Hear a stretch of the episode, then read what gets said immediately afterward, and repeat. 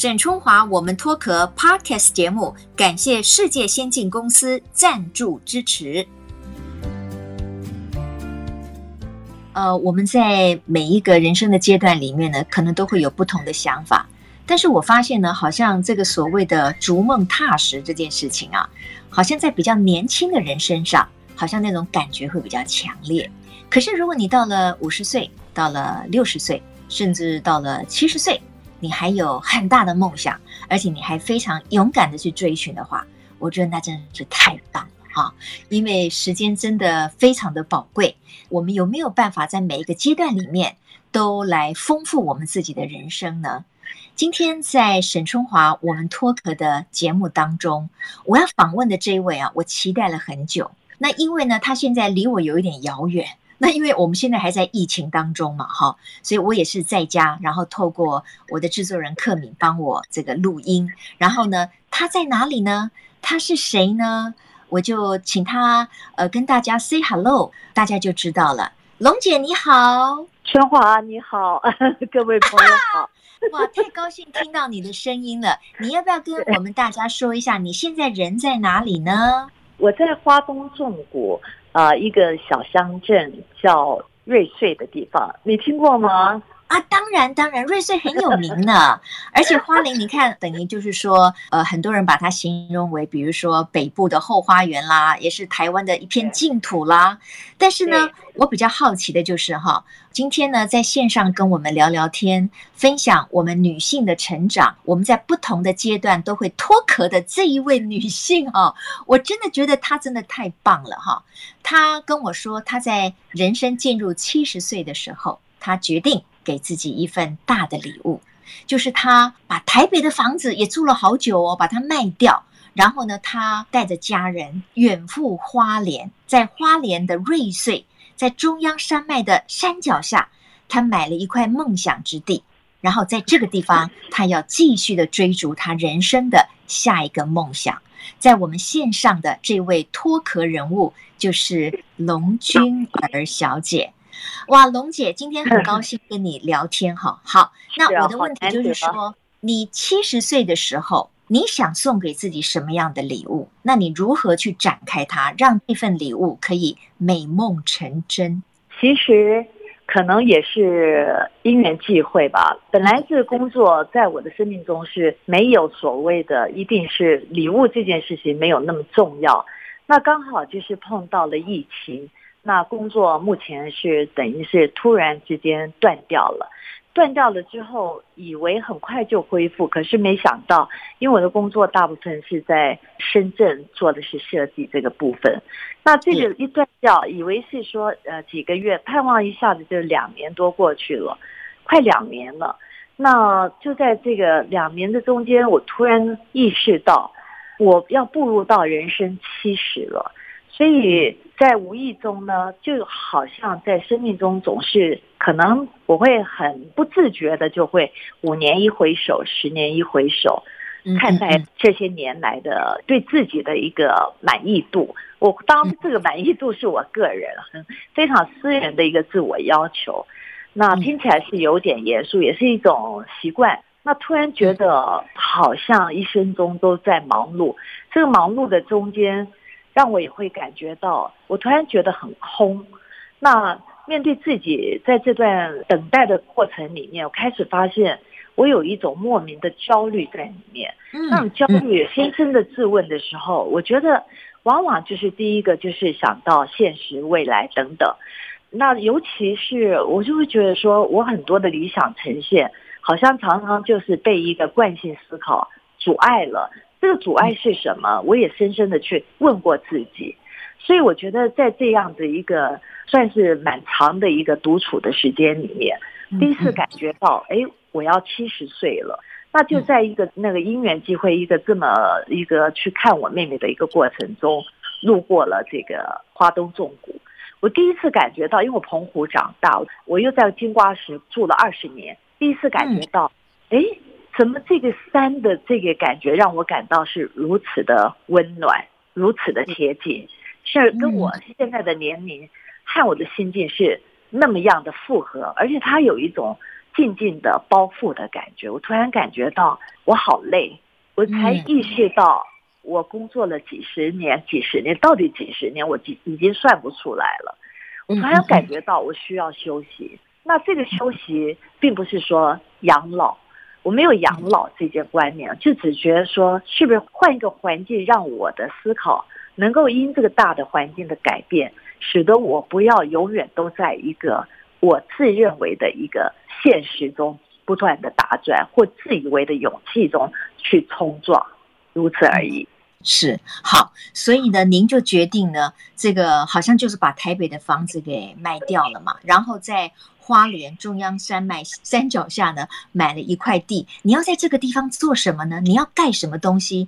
那你要如何盖呢？好像我知道，连设计图都是你自己画的。因为这个设计图还好，就是对我个人来讲，它不是一个很大的问题。可能大家有个误解，可能在台湾有过去，呃，我年轻时候的时候拍了一一些呃不怎么样的武侠片，留下这个印象之后，其实那已经是四十年了吧。四十年前的事情，可是后面的一二十年，虽然将近三十年，是因为呃，我的弟弟他是学呃工程师，那我们也曾经有过公司，所以在那边工作和学习，那包含我自己到大陆去，也将近有七年到八年的时间做设计，就是我直接的离开他之后，我。单独也做了一些案子，那在大陆没有人认识我，所以我没有过去的印象，专业不专业这个问题，因此反而获得了蛮多设计的一些空间。是，好，我要跟呃现在正在收听这一个 podcast 节目的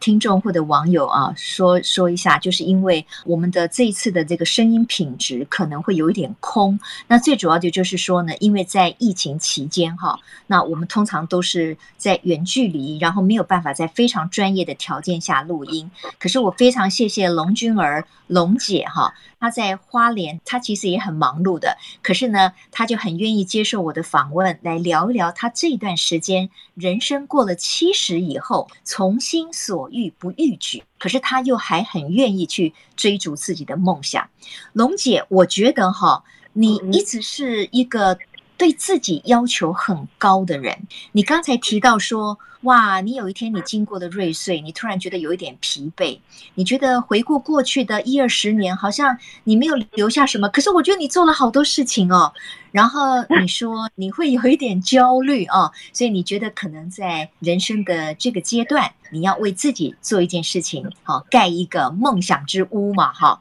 在个性里面，你是不是总是不断的自我要求很高的一个人？这个会不会给自己带来压力，甚至给你身旁的亲人也带来压力？会的。我在工作的期间，它是跟私生活是分开的。但是我的运气很好，是因为我孩子都大了，那再加上我一直就是一个职业妇女。所以刚刚谈到的，就是说，不论我是在家中啊、呃、完成了一些什么事，或过去我所有做的大概都跟家庭空间美学是有关的，在过去之前。可是他跟我的生活呢，您刚刚说会不会为家人带来压力？我过去会的，年轻的时候会把工作不自觉的情绪带回家。之后近十年来，我是因为刚好也是一个机缘，是人在中国大陆。那有一段距离，也是再加上这些工作呢，跟过去在台湾的一般的室内的设计是不一样的。它是所谓的一些大型整合案。那我举个例，好像有点是，比方书局有个二三十家，可能希望统合成变成成品，比如是这个样子的案子。那我们就要把它做一个大型的规则，这样一个案子通常也要有一年的时间。那慢慢的就有了自己的团队。那所以在这样子一个状况之下，在这段将近在中国大陆七八年的面对公的领域这个部分，我反而会觉得是很大的挑战。那至于你刚刚说压力这个部分，压力可能比过去都有。很多很多的事情，也许我那个巨细靡遗的个性啊，呃，以及好像总觉得这个魔鬼老是躲在细节里面，所以这个部分来讲的话，确实是给工作的同仁压力是很大。但是我的压力是我不会骂人，我会用很长的时间去把那个心中的为什么要去诉说出来。那回到家，我通常我睡眠时间也很少，所以当我工作的这段时间里面，我通常算是严谨中，可是我也在学习。我从前会很焦虑，希望事情马上能够诉说的很清楚。后来近几年也慢慢学习了，学习到让自己比较稳定的去诉说这个作品，怎么去把它完成。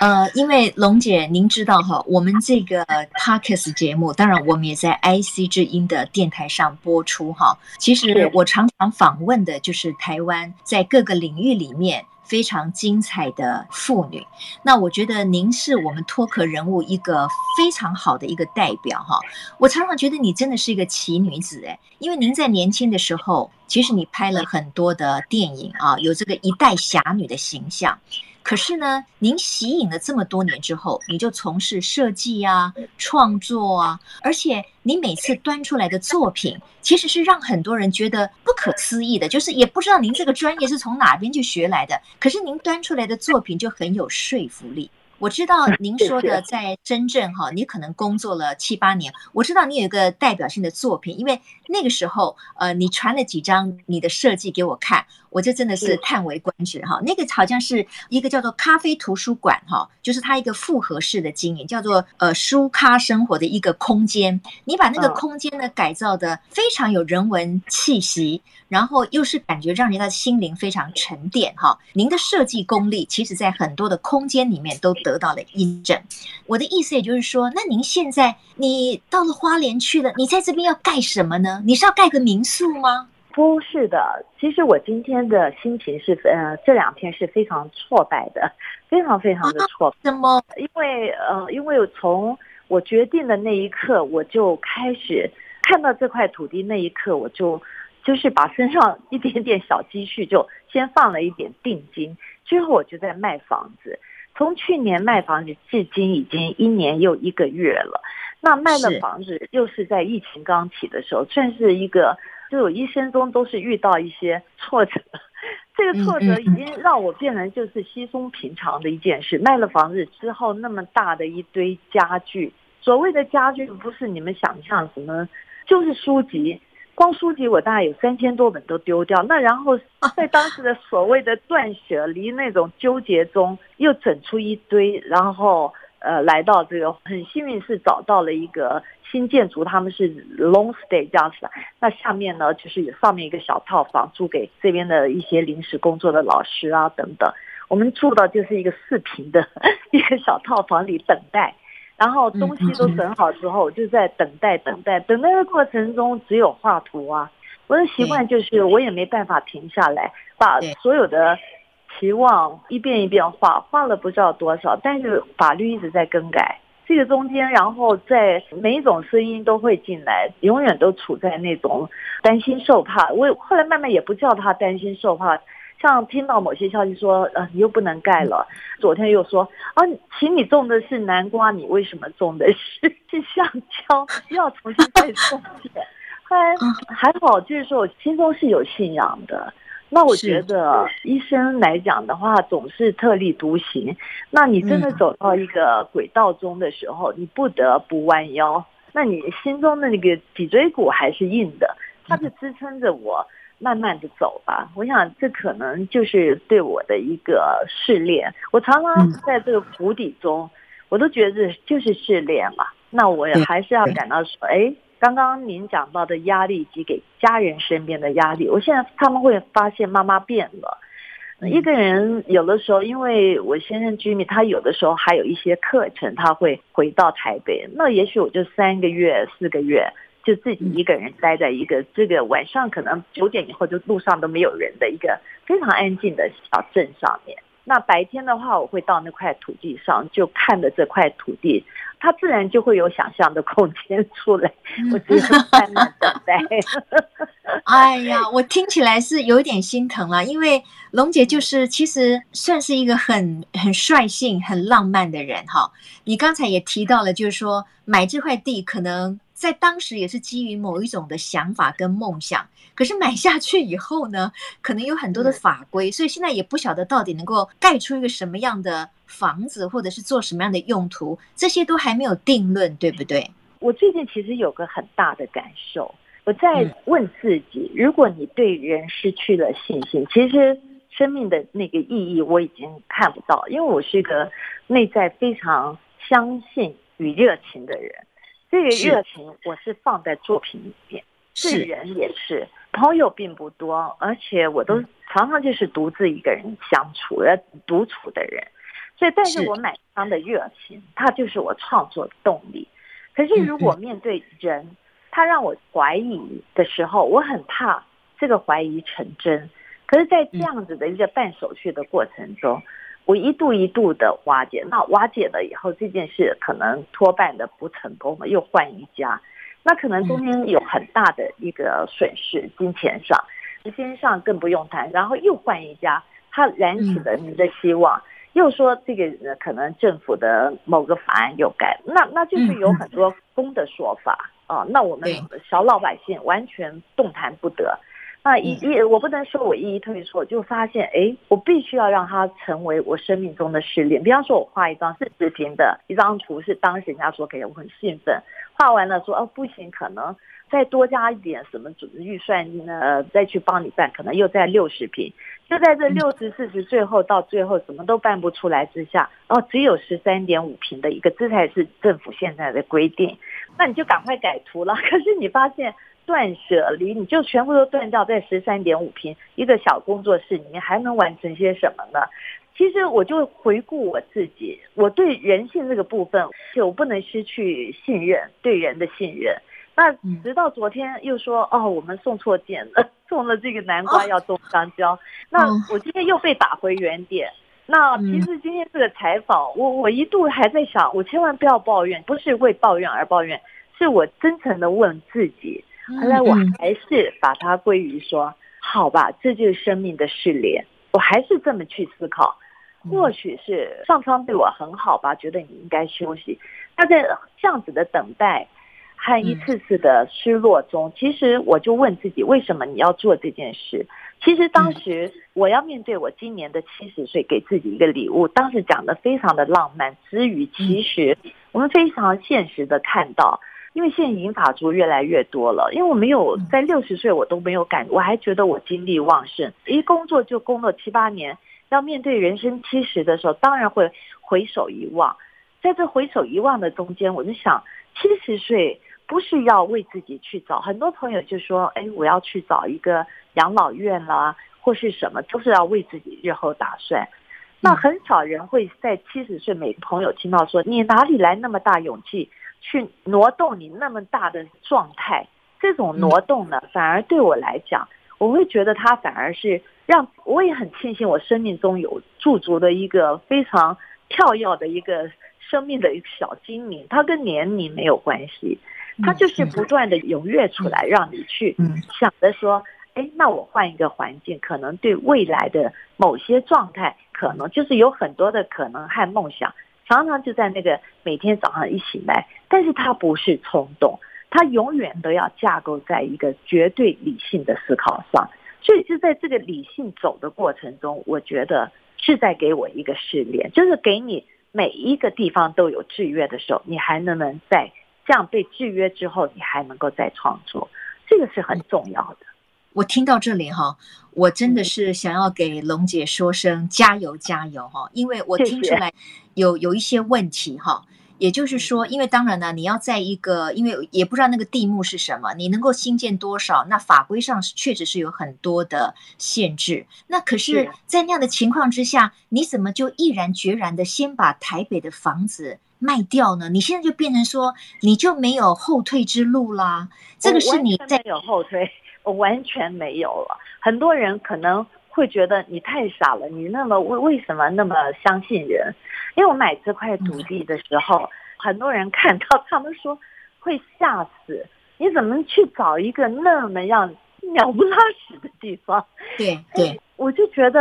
这是一个我要的地方，我非常，这是我个性中我知道，我可以化腐朽为神奇，因为大家都要的状态反而是我不要的，这可能也是我一个边缘人，那个已经行行走了几十年的一个思考与判断。那如果大家都觉得他不怎么样的时候，有一天，就像当年我去金瓜石，每个人都不看好，可是二十年如如不动的就把一个空间。那你算是一个高分的一个品质交到另外一个人的手上，那我觉得这是一个创作的历程。这个房子是养出来，这块土地也是慢慢呵护出来的。嗯，它是慢慢一点点经过时间的洗礼，它才能够呈现。哦，有一件事情就是，当你在身体蛮弱的时候，在等待焦虑的时候，就是说，哎，突然之间工作停掉了，那就会突然想。我在盖棺论定的那一天，我缺了什么？我总觉得我没有为自己在这块土地上去做一点点所谓的梦想实践，因为一直都帮别人做设计。是，可是上天不如愿啊，他给你一个十三点五平，到昨天发现又盖不出来的时候，我今天要接受你的，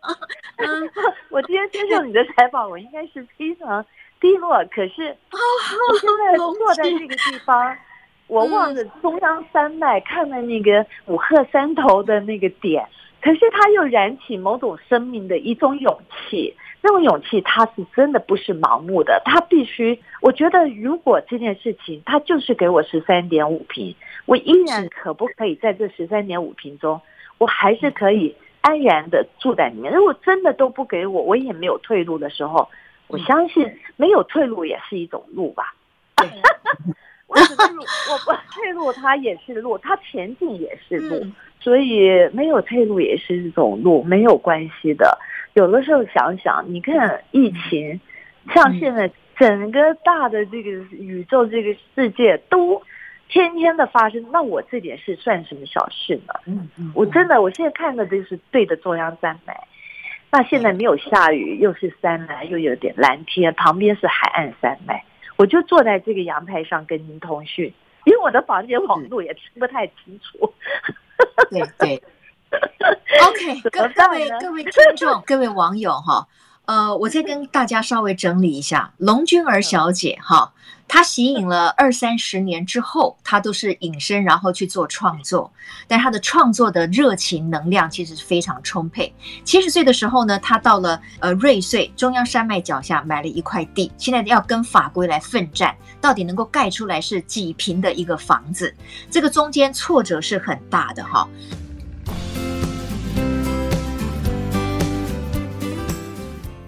但是龙姐，我感觉哈，你的工作这么的努力，你是这么的有热情、有抱负、有才华，你也完成了很多的案子。但是呢，有一个非常资深的演艺圈的这个资深的记者哈，高艾伦也是我们共同的这个朋友，他就曾经形容你说呢，你是这个最贫穷的大明星。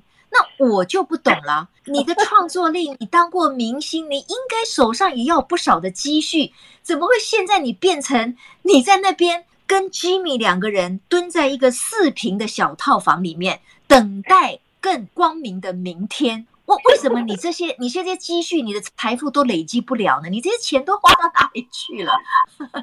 我应该说啊，那有位朋友，好像是我们小时候一块长大朋友，也是问我。怎么可能呢？啊，那但是我觉得没有不可能的一件事情啊，因为就像我，我没有在拍戏的时候，我不会谈片酬，人家说多少就多少哦，因为我觉得片酬在别人心目中，在我们那个年代就是给你三张票，当时就是退票嘛，所以如果人家给我十块钱，我就当着我只能收五块，可能后面那五块就真的跳票了，然后我也不太会管理，或者早年轻的时候还会晓得去买房子。当然，这个中间也是有一个失落的环节了，那也不太方便说，是因为我的一个婚姻拖了八九年，可能就在那个转换，在我真的是存到一些钱，就武侠片那个收尾会的那一段时间，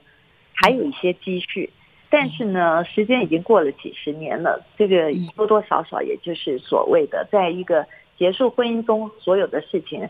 包含我的各方面都已经是就是归零了，归零以后获得了一个婚姻的自由，去了尼泊尔回来之后，那时候夏天去，突然会感觉到，诶，好像是天地万物对我而言，那时候看到可能是一个夏天吧，很浪漫，尤其在一九八零年，那是将近多少年以前的事，所以几乎没有台湾人去过那个尼泊尔，所以我在那边就让我回来，就感觉到我变了一个人。我就有点随波逐流，然后有点 hippie 那种感觉，我就不太金钱上。后来慢慢讲真的，武侠片也没落了。我那个真正的赚钱的机会，事实上转到电视也就慢慢。其实说白了，我现在回起来也幸好提醒我赚的并不多。嗯，我出去做事。不过龙姐，我我觉得你的你的生命内涵跟你的热情跟你的展现出来的那种能量。我觉得真的不是一般人用金钱可以衡量的。我在我的心里面，我一直把你当做是一个充满热力，而且不断的去身体力行一个追梦者哈，一个女性的追梦者。所以你说我做这个，我们脱壳哈，我们来记录很多不同的女性，我们怎么样蜕变成长。我觉得每个人的故事都好美，都好有能量哈。所以今天当然了，我我会有一点心疼龙姐，就说你自我要求这么高。你是一个呃，在工作里面付出这么多行动的人，可是呢，现在到了七十岁，你还在追梦，可是追的也有一点辛苦。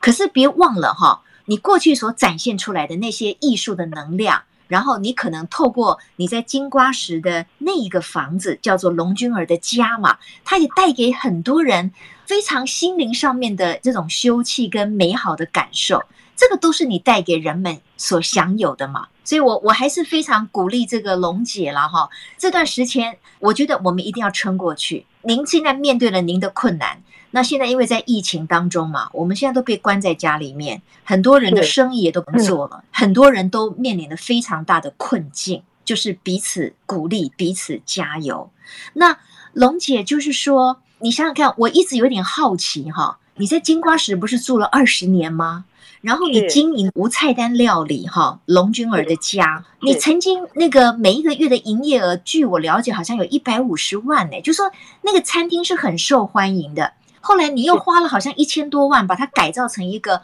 非常有艺术气息，然后有五个套房的那个民宿，也得到很高的评价。那为什么你就好好经营就好了？你怎么后来好像又把它转手给别人了？是这样子，有有几位好朋友说，真的，你每次一个金鸡母就在你手头上还掉了，这个就是很心疼我，而且非常的觉得不可思议。所以说，思考嘛，习惯、行为、性格、命运，就是性格造就的命运，是包含。我不瞒你说，前几天我先生 Jimmy 他说。我感觉到你对这块土地是不是你创作完画了几百张的图，改改改，你是不是就完成？我说事实上对我来讲，创作它早就在我脑袋从一开始的那一刹那就完成。但是这个东西不重要，重要的是过程。过程每一个过程都是我享受的过程。我不瞒你说，我也回答您刚刚的问题。大家看到这么漂亮数字的背后，其实。我的利润和发给工作人员那么高的薪资，其实我是一个理想呈现。在山上二十年，从一个那么没有到有，到吹掉房子三次，到它重新建起来，到五年之间每天只招待十五个客人，看起来那么漂亮的营业额，是后面可能假如说前面有七位客人，我们后面可能就要有十七位的力量。才能将这七位客人，他今天来到诊所付出的，他会觉得是物超所值。所以我是不计成本的，我做每件事叫不计成本。到最后还有一个，我不太当有比方说，人家遇到困难说，哎，或者你没有拿到酬劳，没有拿到这个，没有说都算了。我那我觉得这个过程可能是无价。我老是在过程里面说无价无价。可是至今，如果你真的问到我，我我有一点感觉到，因为我在那边等了一年多，我第一次感觉到，曾经我母亲说，我年轻的时候戏很多嘛。那然后就每次回来跟我妈开玩笑说：“妈，你看我这样出去是无本生意，我没有做过生意。我说你看我口袋好多那个人家给我的 这个车费啊，我都给了阿姨他们，让他们都去坐电车早点回家。然后就是就一条牛仔裤就脱了，马上没有两三个钟头又穿上又走了。那那个时候是无忧无虑的年代。后来我妈就说。我觉得你还是要存点钱哦，因为老的时候你没有钱。我说才不要像你呢，因为吃什么东西进去也看不到，然后我也不需要漂亮衣服啊，因为我排的是武侠戏。反正总而言之，我现在终于体会了，现在人要到七十岁，会感觉到理想呈现，在现实中它是需要有一点点自己的累积。所谓的理想呈现，它是跟现实有关的。今天我画出来的房子，如果他没有这个某些金钱，他真的是没有办法达到他的那个品质，就是做不到你想要的这个画面。这个画面是要靠金钱累积的。还有最近十年，尤其是我在帮别人在中国大陆做设计案的时候，我不只是还要把持住整个运营的所有的工程的进度，还有他们的财务，都是在我的手上。这么大笔的庞大的工程数据。我帮别人是算的好好的，可是到我自己要去说我的设计费、工程费，我几乎是拿出来不惜代价的，把我这边的所谓的要展现的任何的一个图表是花很高的代价完成的。其实我也很简单，就是我可以做到细部图是可能出到十张到二十张、一百张的都有，就是可能人家用十张，我用一百张的力量来给我的甲方。他们会说：“你们台湾人的精神简直是不可思议。”因为我有一种觉得，我今天做的事情，我不是说代表台湾，是一种台湾的人就是这么点软实力。那我又是一个真的是不在这个主流里面的一个设计师，所以我是更珍惜每一个在我生命中的机会。我会不惜而且，你更拼命啊！哈，哎，所以可能一年两年回来之后，又空空如也。哎呀，龙姐啊，我跟你讲，龙姐，我觉得哈，我真的觉得你是一个超级的完美主义者，而且你有非常高的道德洁癖，就是说。高标准的洁癖，对，宁可人负我哈，不让我负人，所以你会希望别人对你的赞美或者是对你的评价一定都要很高的。可是龙姐，你这样子一来，真的是对自己非常的不公平，就是你会让自己非常辛苦，也让你周围的家人可能也要承受一样的你个性上面啊这种自律这么高、自我要求这么高的一个结果。呃，我常常在深夜中扪心自问，但是我今天如果对人或对我的生命的一个勇气、热情，还有一种莫名的创造力和对人的信任，如果失去了这个最无价宝贵的，我不会有创造力，我对人不能够失去信心。我很感谢我的父亲是一位非常好的医生。他从军医院的院长退下来之后，在淡水，我记得那时候我很年轻的时候，他在淡水小镇上开了一间诊所，从诊所到一个小医院，将近三十年的时间。他的血型是 O 型的，我爸在那边三十年，从早上的八点做到那到晚上的八点。常常有人冲啊撞啊，一进来浑身是血或割伤或什么那种大车祸的，或是大家互相厮杀，在淡水当年有很多这种意外发生。他第一件事情就是输血，拿自己的血输给别人，从来没有说你先去交什么金。我才帮你做任何东西，金啊，什么医疗费啊，这种。可能父母的这个家教，让我们对自我很要求很重。二来，我会生命中悔不悔？我觉得不悔，是因为我没有觉得难过，而且我看的是作品。我有的时候面对我自己作品在看的时候，我会觉得这个是超越过我的。最重要，我觉得我没有那么难过，因为是我对物质的需求没有那么强。但是我对创作工作中的我的那个是大量的要求，那种要求，我觉得我的精力是花费在我把这件作品做好的过程中，我得到了非常大的快乐。但是我也得到了，就是说该有的酬劳，只是我把这样的酬劳，我可能自己再花下去更多的时间和精力。并没有赔本，嗯、还好。是对。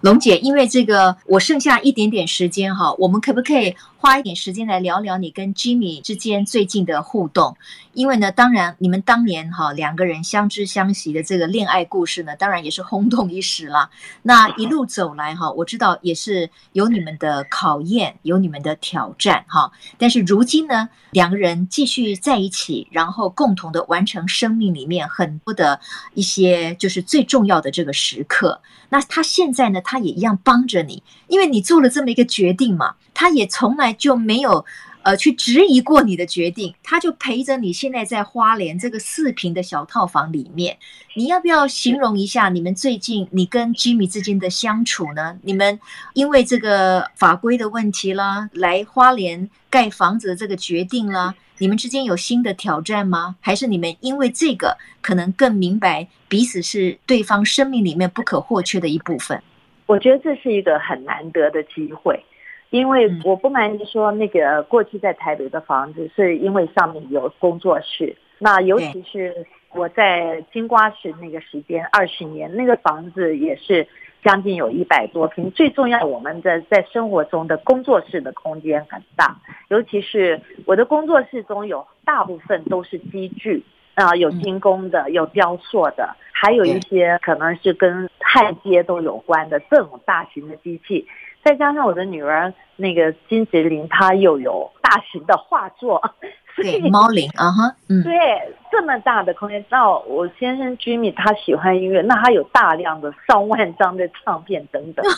然后现在全部打包，是在这个断舍离中间，我们还没有办法去处理的时候，就房子卖掉，很幸运，我们现在就把它放在仓库里面。那突然之间，从一个这么大的空间里面，九十多平的空间。因为没有办法，我们必须要住在这小镇上，就命运只有安排我们只有四平大的一个小套房。嗯，那住在这里，我们真的认为，我一天可能要说上二十至三十遍说对不起，请让我过去一下，一直会说对不起，我们互相一直说啊不好意思，对不起，借过，啊怎么起码三十遍以上。但我们两个后来，我慢慢后来有一天很美妙的一件事情出。发行，这是他们现在规定，我们只有十三点五平，就拉了一条线框出来，十三点五平在我们那个土地上。他们上去之后，啊，我们家怎么这么大呀？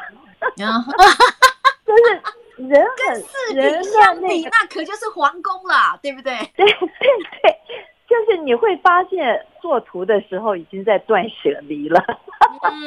然后然后人的生命真的是很大很大的弹性，就每一次一打开电视，呃，有的时候我会看很多，反正节目到处来，常常最近就看到日本的那种极小的空间，香港那种龙屋什么的，后来我就发现。没有关系，我们房间小小，可是我们的视野好远好远。你看，这边是中央山脉，这边在，反正我是一个很化解。那我们的感情也不用说了，三十多年，Jimmy 也把一个所谓的铁饭碗也陪的我就没了。可是我们在一块这么小的这个空间里面，还学会了亲密紧密，但是大家又很独立，这是非常难得的经验。在这么紧密的关系中，你如何？你的关系还保有的是亲密的关系，中间还有一个适度的距离。我们两个桌子几乎是连在一块的，然后要吃饭的时候再挪开东西，把东西放上去。在这样紧密的空间中，他要写东西，我要写东西，我要什么？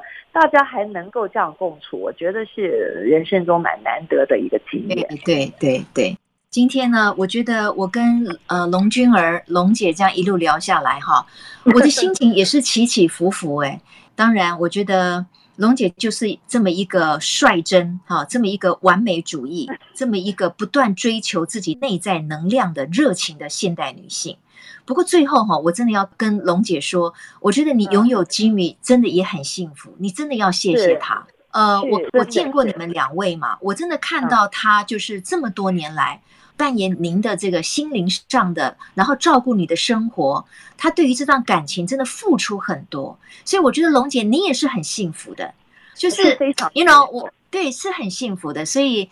今天这段访问，我觉得我是不过瘾了哈，但是呢，我我也很想再继续跟你聊下去，但是我觉得我们把其他还没有聊的，我们留待下一次，好不好？好的，等到我的。房子建好了，我们在我们的那个可以看着中央山脉的那个小屋子里面。呀，当然，我一定要去拜访，我一定要去拜访你七十岁。允诺给自己盖一个梦想小屋，我也一定会深深的祝福你。但是那个下一次访问可能不一定要等到那个房子盖好。如果您可以到台北来，然后我们的疫情可能可以这个让我们回到录音室做比较好的音质的录音的话，我觉得我们还有很多的话题可以聊。我们的听众朋友，我们的网友一定会觉得非常精彩。我要非常谢谢龙君儿龙姐今天在花莲瑞穗中央山脉脚下 四。四坪小套房的一个小小的阳台上面啊，透过一只手机跟我做电话的这个访问哈，龙姐非常的谢谢你，谢谢谢谢春华，非常的感谢。呃，我我们保持联系啊，然后呢，别忘了你下次来台北，呃，一定要找我，我一定要好好的请你吃顿饭，慰